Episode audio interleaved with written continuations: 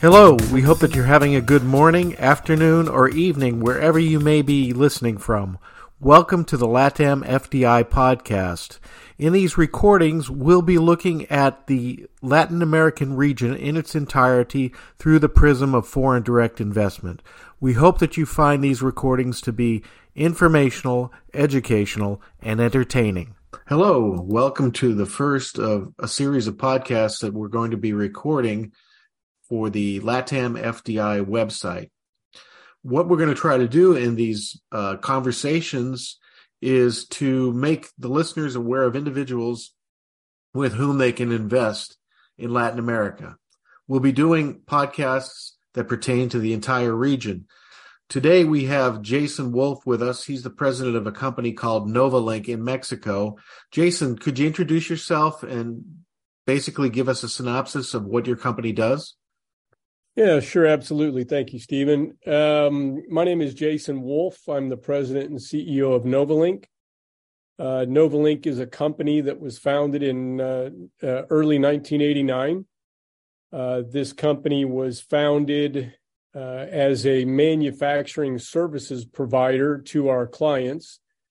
The idea behind Novalink was, or still is today, that there are a lot of companies that need to get to Mexico, would like to be in Mexico, and take part in the benefits of manufacturing in Mexico.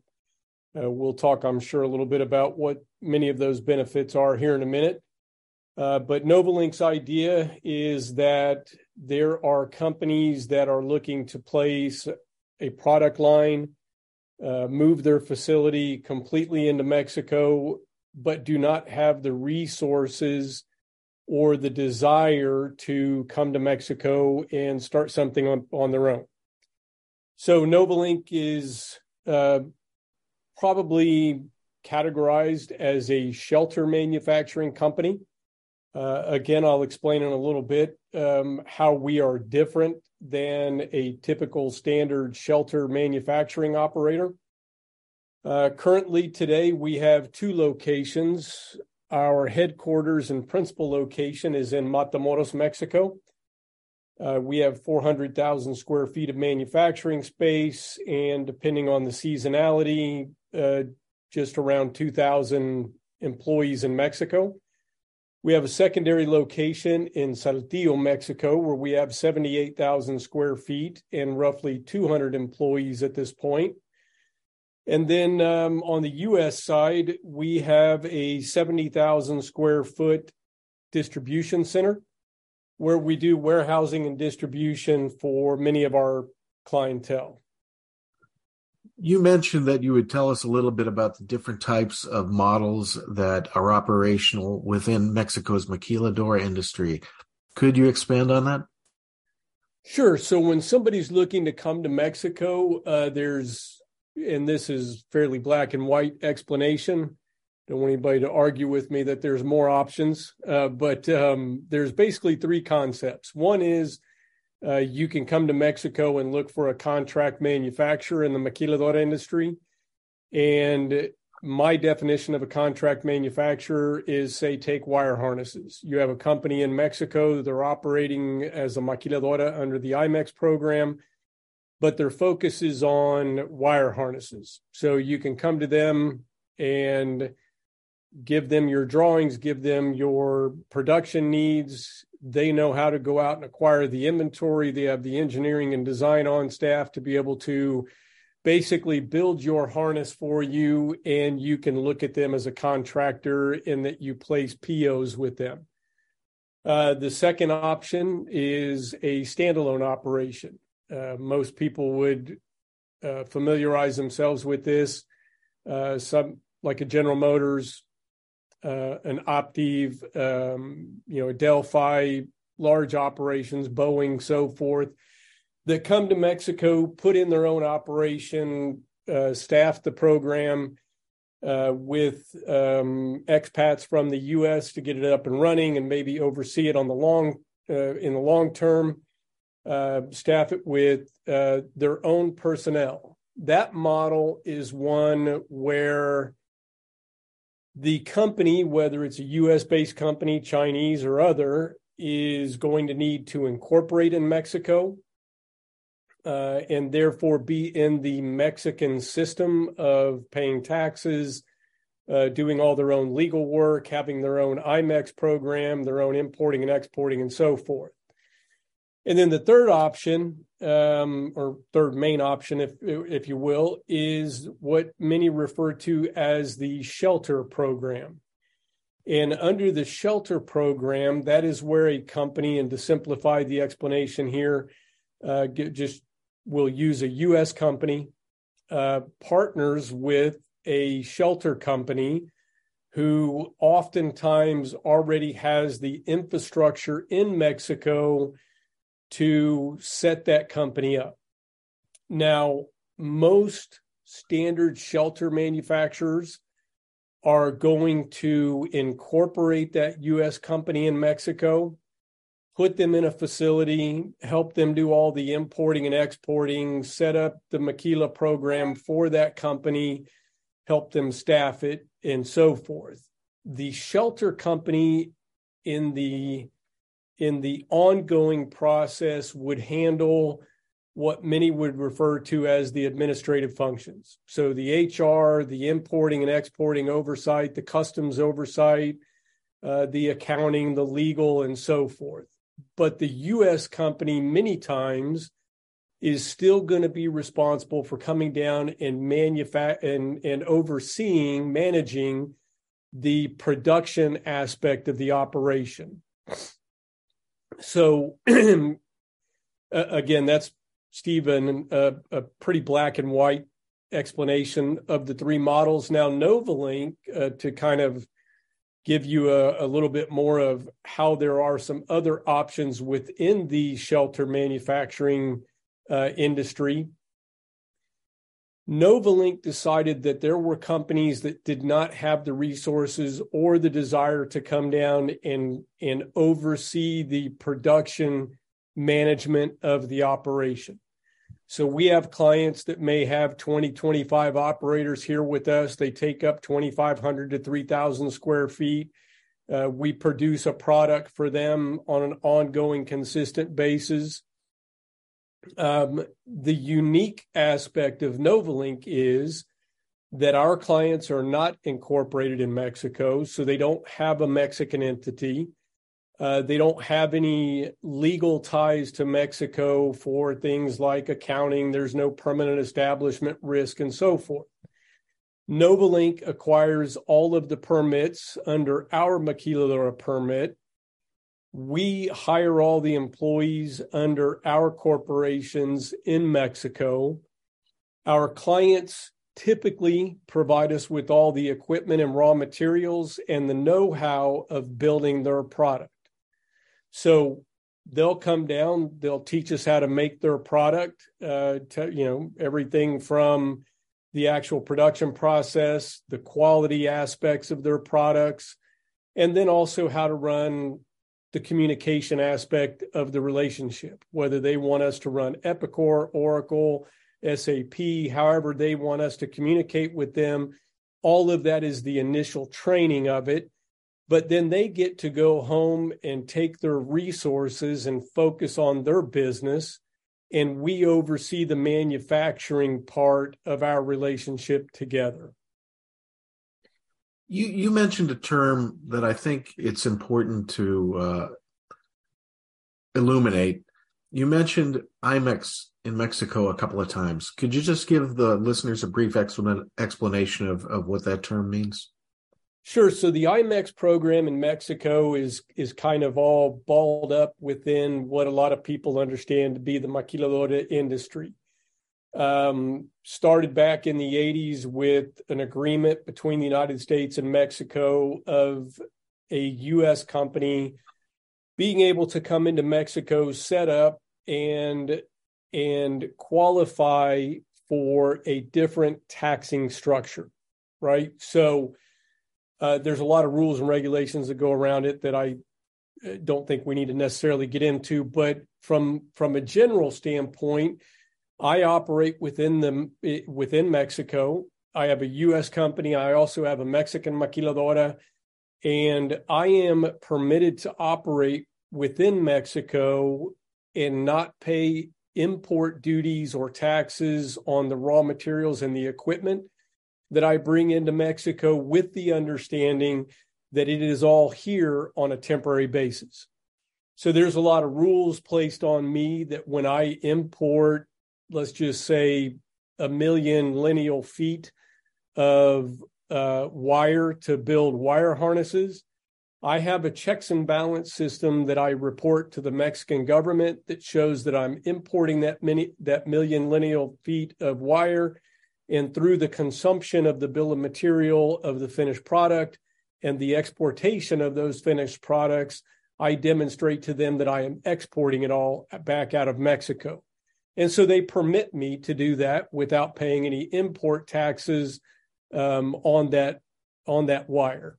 So that's a pretty general explanation of it. And again, there's a lot of programs that come along with the maquiladora, with the IMMEX program. And as you know, uh, it was modified, if you will, from NAFTA uh, to USMCA uh, as the primary uh, trading agreement uh, between the United States and Mexico and Canada. And so there's a lot of benefits, a lot of rules and and regulations that go along with it. But that's in general what the IMMEX program is. Thanks for that explanation. Uh, given what you mentioned regarding the models in the maquiladora industry, uh, based on that explanation that you provided to listeners, what type of partner in Mexico would you recommend that they consider working with? Well, so a lot of thought needs to go into that, right? So, uh, you know, again, just not to pick on them or single them out in any way, but if you look at somebody like a General Motors, uh, a Fruit of the Loom, companies like that, you know, these are large Fortune 500 companies, lot, lots of times Fortune 100 companies uh, that have the wherewithal, um, not only in labor resources, managerial resources, uh, but cash right, uh, to come down and set up their own operations. Uh, many times, these are some of your larger maquiladoras in Mexico. Uh, Volkswagen's got a big uh, operation. Ford's got a big operation in Mexico, actually building finished out vehicles. So when you look at something like that, the scale and scope of the program oftentimes would, I guess, by definition, dictate that they're going to come down and put in their own operation. Now, for everybody else uh, that that you know may be requiring a smaller operation or again they don't want to commit the resources to Mexico to come down and manage it or they just simply do not want to have their own legal entity in Mexico then a contract manufacturer or somebody like a Novalink is going to be of benefit to them. Um, in that process of thinking that through uh, there's another um, I guess variable that comes into play when you look at something like uh, getting started, right? So Novalink has a few customers, and and you know, keep in mind we've been doing this for 30 plus years. We've been a part of the natural evolution of manufacturing. Of the Loom was actually one of my clients uh, back in the early 90s. And to use them as an example, uh, they wanted to get into Mexico. All their cut and sew was being done in the United States and they wanted to get into Mexico, but they knew nothing about Mexico. So they started with Novalink, and we started off with about 25 operators and were sewing their products for them. That gave them the ability to start to learn Mexico and how things function in Mexico. And they were able to test the waters. Uh, we grew that operation to about four, 450 operators. And at that point, um, and I, I want to say, Stephen, we had been manufacturing for them for probably four or five years. They decided that it was time for them to start to explore Mexico on their own and start to set up some of their own manufacturing operations. So the neat thing about a company like Novalink is, um, again, I'm not committing you to a 50,000 square foot building. I'm not committing you to your own legal entity in Mexico. If you want to start with Novalink, uh, 20, 25, 30 operators. We get the program going. That operation grows to three, four, 500 operators and is consuming, you know, 30,000, 40,000 square feet. And at that point, uh, you decide to run the costing model and look at okay what am i going to have to go down and do on my own now if i decide to move out of novalink and use them as my stepping stone to my own operation in mexico those are all the possibilities and the benefits that come along with choosing a company like novalink to be your partner it opens up a lot more um, i guess variations and opportunities for you as you grow in Mexico without that full on upfront commitment of going out, getting your own building, incorporating, and so forth.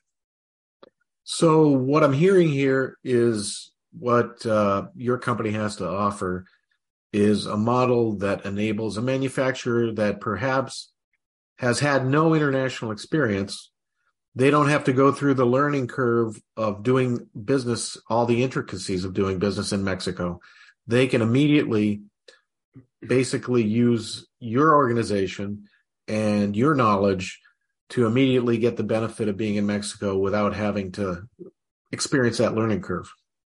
That's exactly right. Uh, just to give you an example, uh, we brought over a company today uh, that we met three months ago. It's actually a Canadian outfit, and they've been doing cut and sew up in Canada and starting to struggle with uh, the cost of that labor and mathematically how that affects the the product that they have as well as the availability of labor and being able to find people that are willing to you know uh, take up the trade of of uh, cut and sew so we um, are starting them off today and they're going to start with 15 operators. That'll quickly grow to 25 operators. And as their business grows uh, hopefully we'll be in position to grow with them. So it's a very easy way to start and and and get your feet wet in Mexico. And if you know if the size of your operation is only going to be 25 operators, then a company like Novalink is an excellent partner uh, because that's what we've built our business off of. Um, uh, again, the neat thing about us is is that we are not pigeonholed into being a wire harness provider um, a textile manufacturer. We've actually been in quite a few industries uh, automotive, aviation, the medical space, consumer goods. We've been in cut and sew, uh, pharmaceuticals, wire harnesses. Um, we've built airport shuttle vans, football helmets, and we've even bagged potpourri. it's, it's quite a diversity of activities you've been involved in. Given given that and what you've said uh, what are the available resources that someone should uh, take into account that should be dedicated to Mexico? So, anytime you do uh, an international operation, um, it is you know kind of bringing this back to exaggerate the point. Let's talk about a U.S. company that has not done any manufacturing abroad. They, again, if they partner with somebody like a Novalink, then the resources that they are going to need to commit to the program are going to be somebody that will be able to communicate with us and and provide us with what the manufacturing schedule is going to be. They're going to need to provide us with certificates of origin for all the raw materials. Uh, somebody that you know will probably continue to do all the material ordering and material acquisition and then after that, it's basically just communicating with the Mexican operation, and we'll put somebody as a project lead for that particular customer. And those individuals will communicate on a daily basis to talk about, you know, quality, production efficiencies, uh, ramping up the production capabilities, and so forth. Um, if if one of your listeners is looking to do a contract manufacturing type relationship, Again, they'll need to designate somebody as the lead on that project that will be able to communicate directly with the with the contract manufacturer. And if they decide to do something on their own, then you know the the resource commitment is going to be that much deeper. Somebody that will be able to spend more time in Mexico, uh, possibly relocate to Mexico to be able to be in the factory, um, dealing with the day to day on site uh, issues that arise um, with the operation. What's the manufacturing background that companies who are seeking to get involved in this type of relationship should look out for? You know, one of the things we're seeing today is a lot of companies um, migrated overseas. And when I say overseas, I'm talking about China, India, uh, places that were a, uh, a, a, lot farther away from home, right? And uh, talking primarily about the U.S. Uh, commercial industry. So when that happened, you know, Stephen, a lot of these companies basically gave up their manufacturing capabilities. Uh, they're they're basically buying product from somebody in China, for example. And so what we're seeing today is companies coming back that are having to recreate that manufacturing capability. And Novalink, um, being that we've been in manufacturing, uh, my father, who started the business, Bill Wolfe, um, he came from a long history of being in the manufacturing industry with a stint at General Motors um, initially and Trico Technologies after that. Um, the rest of us that are currently running the operation, uh, my brother Brad Wolfe, who is the Senior VP of Administrative Operations, and Luis Muskis, who is the Senior VP of Manufacturing Operations. We have 30 plus years of manufacturing experience here with Novalink. So we're able to help these companies recreate that capability.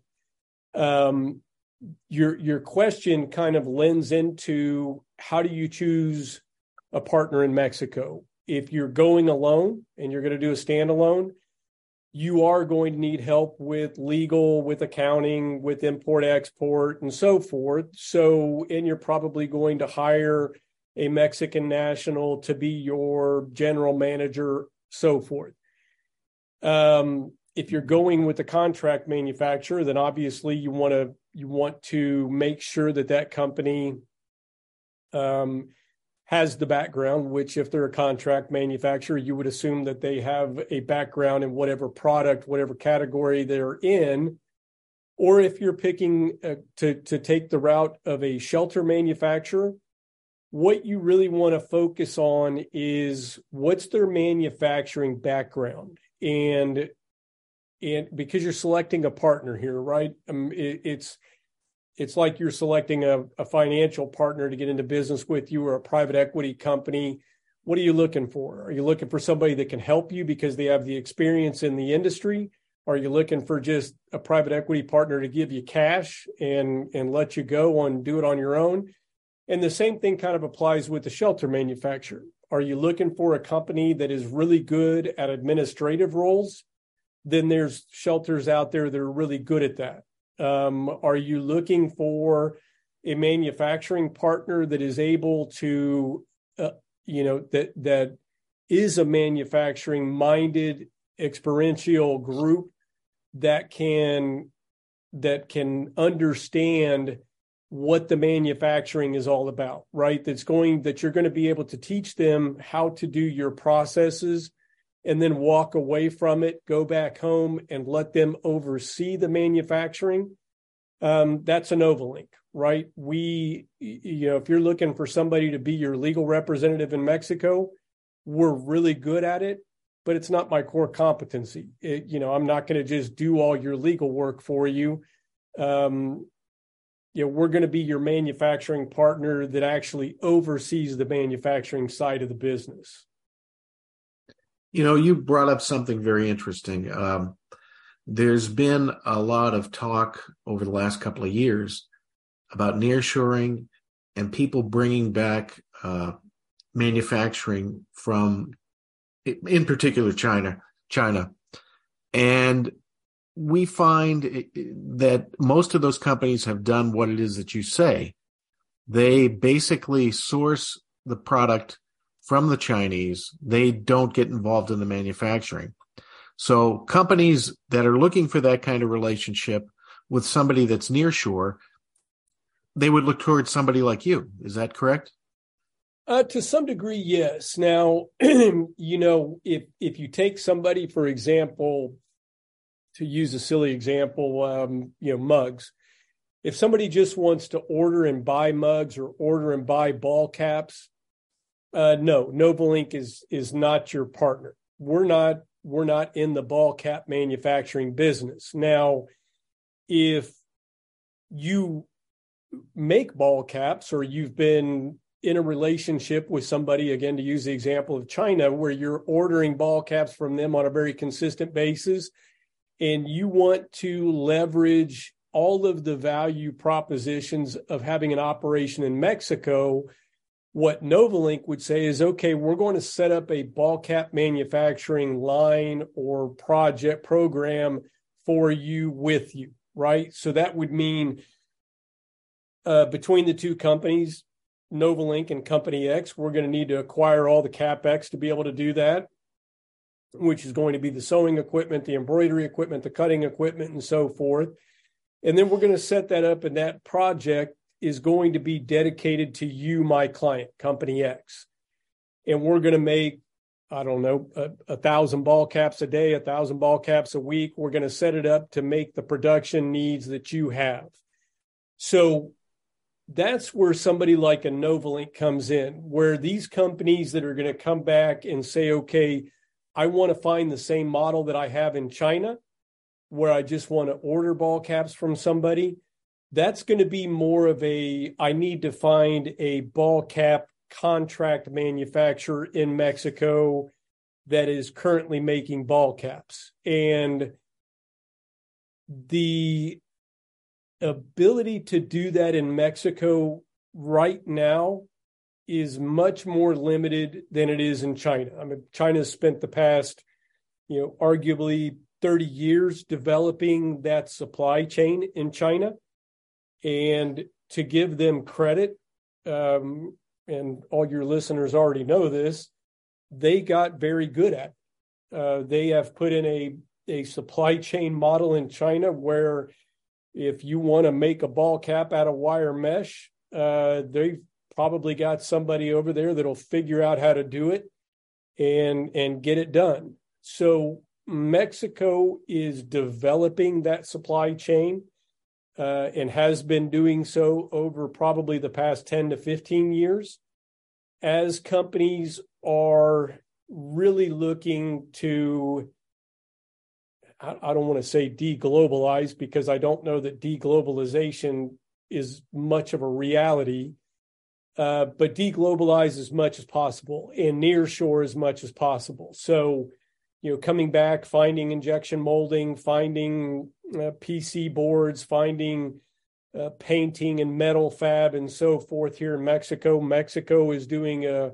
a yeoman's job of things like uh, textile production being able to you know provide fabrics uh, out of Mexico, and quite frankly, I hope that the U.S. Uh, will realize and see the opportunity in a lot of those much more, I think, capital intensive operations uh, like injection molding and fabrics and and you know plastics and metals and so forth that would make a lot of sense to do in the U.S and then do all the assembly and uh, kind of secondary production, if you will, um, leveraging our manufacturing partner here in Mexico.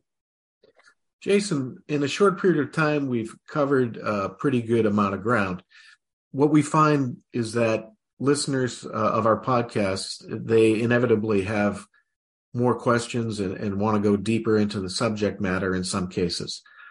That being said, how would somebody contact you to be able to email you or uh, whatever communications mode you prefer? How would they be able to get in contact with you to be able to have you expand on this topic further for them? Sure, and and thank you for that opportunity, Stephen. Uh, one, they they certainly can reach out to you and and uh, get put in contact uh, with me via you. Uh, the other is is uh, my my um, direct line here in Mexico is area code 956 986 6727. Uh, I also have a personal email, which is jwolfe, that's J W O L F E, at novalinkmx.com. And then also we have a, a website, which is novalinkmx.com. And uh, on there, we have a, um, a form to fill out, which would put uh, your listeners in direct communication with one of my uh, business development uh, VPs. Thanks for that. Uh, what the listener can keep in mind also is that uh, in the written transcript that is uh, on this website that recorded this conversation, we'll have that information on that text. And if it's okay with you, Jason, uh, if you have a LinkedIn page, we'd like to put a link to your LinkedIn page so that people could contact you that way. Uh, yeah, let me uh, pull up my LinkedIn because I have to admit I do not know it off the top of my. Well, head. that's okay. We'll just put a link in the uh, the text that will accompany this podcast, so they'll just have to simply click on it, and uh, they'll have your your page. Okay. Yeah. Well, I want to thank you for joining us today. It's been very instructive. We wish you good luck in 2023 and uh, beyond. Well, I do appreciate the opportunity, Stephen, and uh, best of luck to you as well. And I look forward to uh, talking to you again and continuing our relationship. Thank you. Have a great day and uh, good luck. Thanks, Stephen.